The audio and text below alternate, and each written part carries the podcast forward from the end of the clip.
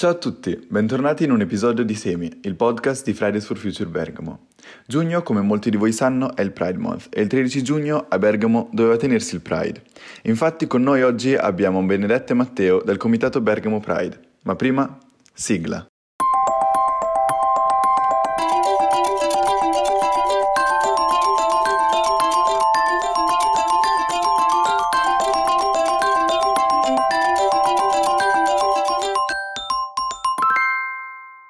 Benvenuti Benedetta e Matteo. Ciao. Ciao. La puntata di oggi sarà un po' diversa, infatti parleremo più di diritti civili anziché di diritti ambientali. Quindi iniziamo subito.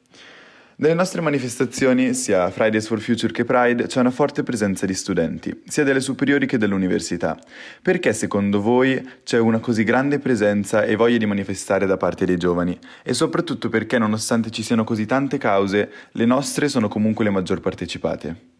Negli ultimi anni soprattutto, grazie alla diffusione di informazioni, anche eh, e soprattutto da, grazie a internet, si ha una maggiore mh, possibilità di reperire notizie alla quali la società ha sempre, diciamo, voltato le spalle, quindi problemi di tipo ecologico e anche politico, e inizia a vederli come tali. Uh, in particolare uh, Greta Thunberg ha um, influito sulla partecipazione attiva da parte dei giovani, creando più che altro un'idea, uh, cioè quella dello sciopero dalla scuola. Quindi inevitabilmente era indirizzato agli studenti in particolare. La comunità LGBT invece ha sicuramente beneficiato della maggiore rappresentazione sia da parte di, mh, dei film, sia da parte delle canzoni o soprattutto anche dai personaggi pubblici, eh, di un mondo che fino a pochi anni fa, per i giovani senza contatti diretti con persone che ne facevano parte, rimaneva mh, praticamente sconosciuto ai loro, ai, ai loro occhi. E mh, aggiungendo poi il fatto che si tratta di cause apolitiche, però fino a un certo punto, Uh, probabilmente i ragazzi si sentono di, vode- di, dover partecipare perché entrambe le lotte li riguardano in prima persona, perché comunque il futu- sia il futuro del nostro pianeta, sia la possibilità di vivere nel modo più libero possibile cadono sulle mh, nostre spalle. Sono passati 51 anni dai moti di Stonewall e quasi 40 da quando si è iniziato a parlare seriamente di effetto serra, cambiamento climatico e buco dell'ozono. Nonostante ciò, nel mondo ci sono ancora tantissime persone, stati e presidenti che negano il cambiamento climatico e tantissimi stati dove la comunità LGBT è ancora illegale. Perché dopo tutto questo tempo così poco è cambiato e soprattutto è colpa dei governi oppure colpa anche della popolazione? Allora, secondo me eh, il problema è che ci sono ancora tanti pregiudizi. Eh, le persone non conoscono ancora molto la comunità LGBT e non conoscono molto ancora le questioni portate avanti da Fridays for Future. Eh, quindi un altro problema è l'ignoranza, eh, che non è per forza una cosa negativa, non va condannata e giudicata a priori, però è di fatto, è un dato di fatto e quindi più informazioni le persone riusciranno ad avere rispetto alle nostre lotte, più eh, effettivamente riusciremo a costruire un mondo migliore, eh, come quello che vorremmo. Eh, più che altro mm, bisogna però notare che nel frattempo l'ignoranza sta facendo delle vittime, perché le vittime di omo, lesbo, bi, transfobia ci sono ogni giorno, e eh, non solo, anche a livello politico, quindi governativo in diversi stati, vengono fatte vittime Dobbiamo pensare all'Ungheria che recentemente nell'emergenza coronavirus ha pensato che una delle misure più urgenti da fare era impedire alle persone trans di cambiare sesso sui loro documenti.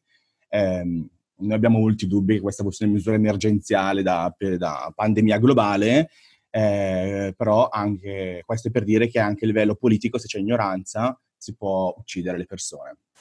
Eh, come mh, eh, si può uccidere il pianeta se vengono intraprese leggi che vanno contro il benessere della nostra madre terra.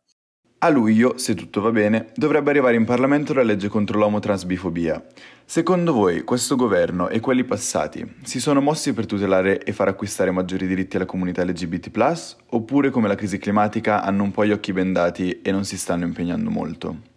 Allora, eh, qualcosa è stato fatto in Italia, ma mh, mm, non solo negli ultimi anni. Cioè, mh, mm, già, per esempio, eh, nella seconda parte degli anni 90 alcuni primi passi rispetto ai diritti civili eh, sono stati fatti. È abbastanza no, perché la realtà è una cosa e le leggi sono un'altra, sembra che non la rispecchino davvero. Per esempio, penso alla situazione delle persone trans in Italia, che adesso chiede una riforma eh, perché eh, reputano la procedura che riguarda le loro transizioni non più adeguata. Spesso non riescono neanche ad avere i, me- i farmaci che sono indispensabili per i loro percorsi di transizione. E non solo, poi in Italia la comunità LGBT chiede adozioni, eh, chiede ancora più riconoscimenti di diritti, chiede di poter camminare per strada tranquillamente mano nella mano, una coppia omosessuale eh, e chiede questa famigerata legge contro l'omo, lesbo, bi, transfobia, che l'Italia è uno dei pochi stati, se non l'ultimo in Europa a non averla, e speriamo che a luglio sì, eh, sarà finalmente il momento di dire basta alla violenza omo, lesbo, bi, anche a livello governativo. Quest'anno purtroppo il Pride non ci potrà essere, ma secondo voi come si può rendere il Pride più eco-friendly? E quest'anno voi avreste apportato delle modifiche al Pride di Bergamo dal punto di vista ambientale? Allora, sì, cioè avremmo sicuramente provato ad apportare delle modifiche, soprattutto sotto il punto di vista della plastica. Quindi eh, si era parlato appunto di ridurla al minimo comunque il più possibile. Inoltre comunque il- la questione ambiente è una parte, non dico fondamentale, ma comunque molto importante nel comitato. E secondo noi sarebbe bello collaborare sempre di più con voi di Fridays for Future, eh, perché secondo me abbiamo tanto eh, da condividere, eh, sia nelle piazze, quindi sostenerci proprio fisicamente nelle nostre manifestazioni, ma anche come pensiero, secondo me abbiamo dei punti in comune e quindi sarà, sarà importante e prezioso secondo me, anche secondo noi, eh, eh, interagire e stare sempre più insieme. Grazie mille di aver partecipato, speriamo di poterci incontrare al Pari dell'anno prossimo. Intanto vi ricordo di seguirci sui canali social, Instagram e Facebook. Grazie dell'ascolto e alla prossima puntata. Ciao, grazie mille.